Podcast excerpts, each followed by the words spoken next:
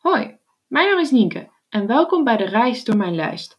Een podcast waarin ik iedereen die het horen wil met mij mee op reis neem door mijn literatuurlijst. Samen ontdekken we dan allerlei boeken die je al wel of niet hebt gelezen en krijgen mijn ongezouten mening. Laten we op reis gaan.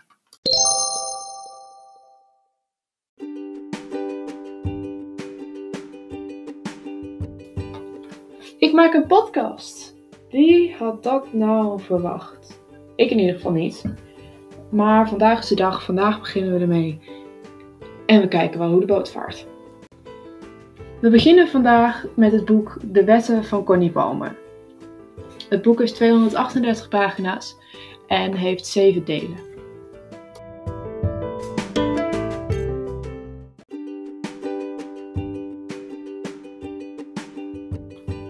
Het eerste deel heet De Astroloog. De astroloog komt op een middag binnen bij het werk van onze hoofdpersoon en raadt meteen al haar sterrenbeeld. Als hij even later haar hele persoonlijkheid op een papiertje schrijft, is ze gefascineerd.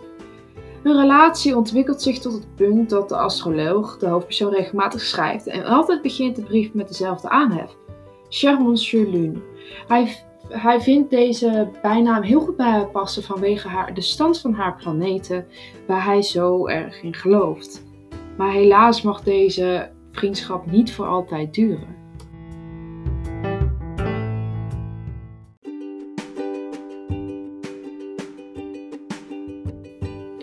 Het tweede deel is de epilepticus. De epilepticus is Daniel Daalmeijer die ze tijdens een college ontmoet en een pen leent. Als ze na het college weer naar huis gaat, komt ze hem weer tegen. Hij struikelde en zei hulp. Ze kwamen aan het praat en ze komt erachter dat hij door zijn ziekte een gekke filosofie heeft. En gek genoeg noemt hij altijd Theresa, dat terwijl zich zo goed heeft voorgesteld. Het is maar gewoon een beetje een vreemde jongen, die Daniel, die maar een vreemde kijk op de wereld heeft. En nogal cynisch is, als ik het zo mag noemen, door zijn ziekte. En, iedereen, en hij denkt dat iedereen tegen hem is, terwijl dat eigenlijk wel meevalt.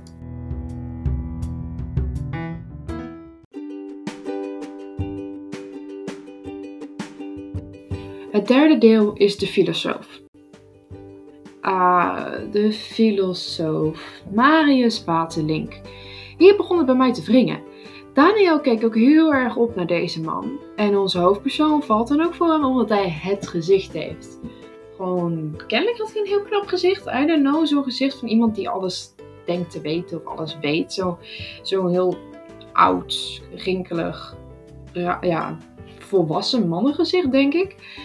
En ze start een relatie met onze Marius, terwijl die ondertussen gewoon getrouwd is.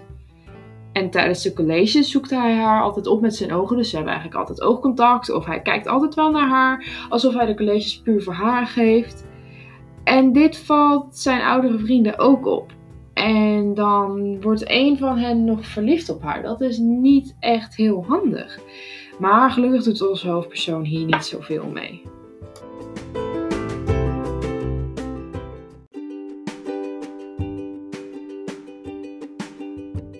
Het vijfde deel heette De Priester. Oh, van deze man kreeg ik echt de rillingen.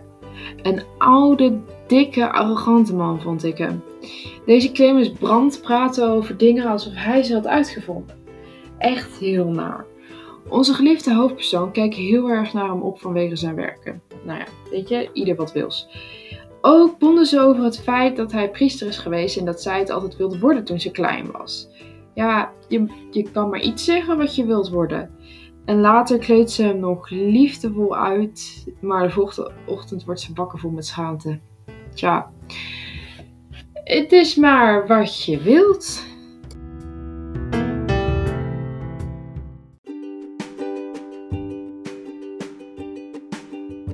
Deel 5 is de fysicus.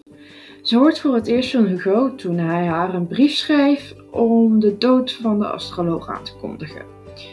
Ze ontmoeten een tijdje voor de begrafenis en om een of andere reden weten ze precies wie de andere is zonder iets van tevoren af te spreken. Je zou maar zo handig zijn. Ze starten aan het begin een vriendschappelijke relatie, maar die loopt al snel uit tot meer. Uiteindelijk vraagt zij hem om haar te leren beminnen, omdat ze kapot is in de liefde, zoals ze zelf zei.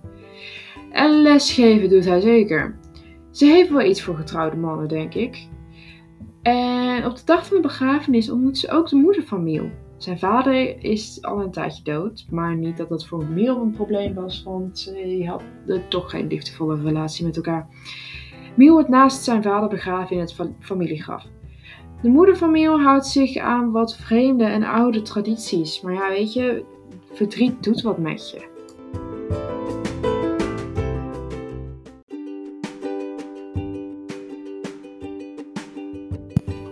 Deel 6 is de kunstenaar.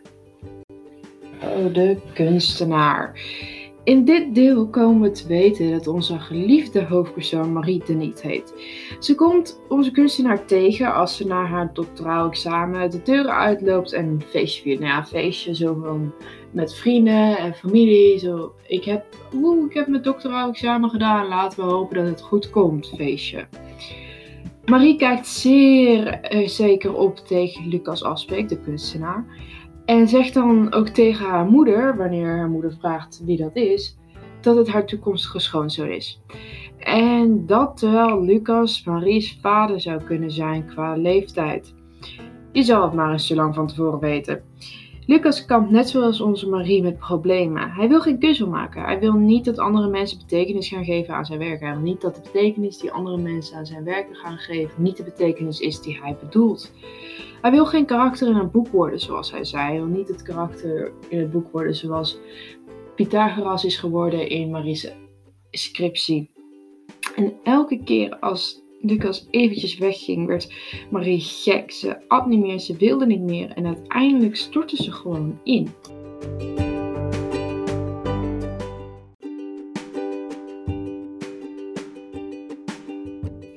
Deel 7 heet de psychiater. Van de psychiater zelf komen we niet zoveel te weten, behalve dat hij de vader van Daniel is. Wel is het goed van onze Marie dat ze daadwerkelijk de hulp van een psychiater heeft ingeschakeld, zodat ze haar hart kwijt kan en dan later weer kan beginnen met een nieuw hoofdstuk van haar leven. Een opvallende zin die ze schrijft is: En dan lezen ze met hun wetten in de hand van de wereld. Ook schrijft ze dat de psychiater een, eigenlijk een professionele lezer is en daarom de wetten van de man in haar leven goed kan lezen.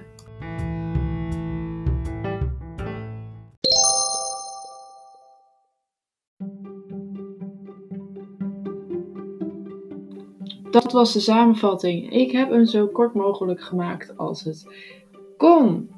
En nu gaan we verder naar de titelverklaring en wat ik nou eigenlijk van dit boek vond en wat mijn gedachten hierover zijn.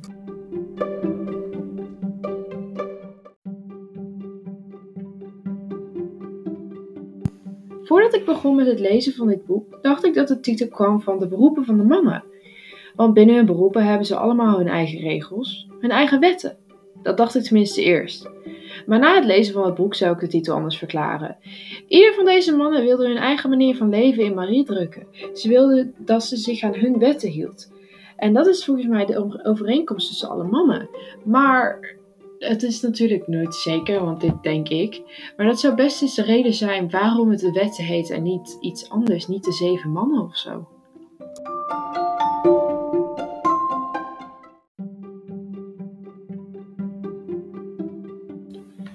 En nu is het leukste gedeelte aangekomen. We gaan het eens over hebben wat ik nou eigenlijk van dit boek vond. Ik vond het eigenlijk best een, een, een goed geschreven boek. Het, het leest goed door, dus dat is het niet waar ik me een beetje aan ergerde. Ik ergerde me voornamelijk aan, zeg maar, aan het type mannen. Maar dat kan ook gewoon aan mij liggen. Dat zal vast niet iedereen hebben. Maar wat ik dus denk, ik denk dus dat dit boek niet echt is gebeurd. Ik denk, zeg maar binnen het leven van de hoofdpersoon. Ik denk dat de hoofdpersoon, onze Marie de niet, dat ze dit allemaal verzonnen heeft, behalve de psychiater. Want ze is dan wel een schrijver, dus ze weet echt wel hoe ze werelden moet creëren. En ik denk dat dit eigenlijk een verhaal is van Marie de Net, waar ze zichzelf heeft ingeplaatst. Om waarschijnlijk ergens een, een gevoel van rust of een gevoel van controle weg te zetten. Dus ik denk echt dat Marie dit allemaal bedacht heeft. Vooral zeg maar, dit dacht ik op het moment dat je zag hoe soepel eigenlijk alles ging. Zeg maar, ze ontmoet een man en dan gebeurt er iets en dan krijgen ze een vorm van een relatie. Of dat nou vriendschappelijk was, of seksueel, of romantisch, of wat dan ook. Maar ze krijgen altijd een soort relatie en het ging altijd zo soepel. Bijvoorbeeld bij die Lucas, die was gewoon een heel groot kunstenaar en toch gaat hij met zeg maar het, het kleine, de kleine Marie. Dus het, het ging allemaal te gemakkelijk, te, te, natuurlijk wil ik eigenlijk zeggen, maar dat is niet het goede woord. Dat, het, het, het kan niet zo. Ik denk dat alles in haar hoofd is gebeurd, alles een verhaal is dat zij heeft gecreëerd. Behalve het gedeelte over de psychiater. De psychiater is het verhaal. Ja, en de psychiater vertelt zij het verhaal dat zij heeft gecreëerd. Wat je net allemaal hebt gelezen. Dus ja, ik vind het een een, een. Nou, ik weet niet of ik het een goed boek vind. Het is goed geschreven. Ik snap, die Connie Palmer had echt wel, heeft echt wel talent voor schrijven. Maar het is niet, wat ik zou zeggen, echt een goed boek. Het is niet een boek waar je gewoon mee gaat zitten en dat je wegzakt en alles. Het is gewoon.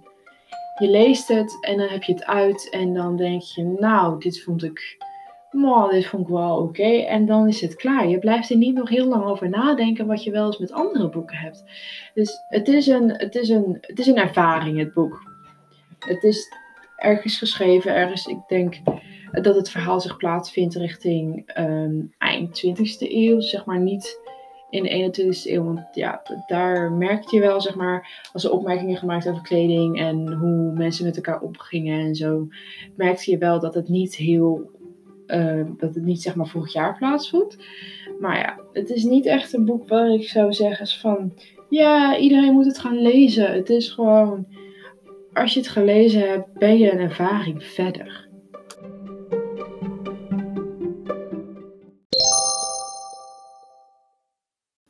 Dit was het dan voor vandaag. Ik hoop dat jullie ervan genoten hebben en ik hoop dat jullie nog een keertje terugkomen. En dan zeg ik graag en hopelijk tot ziens.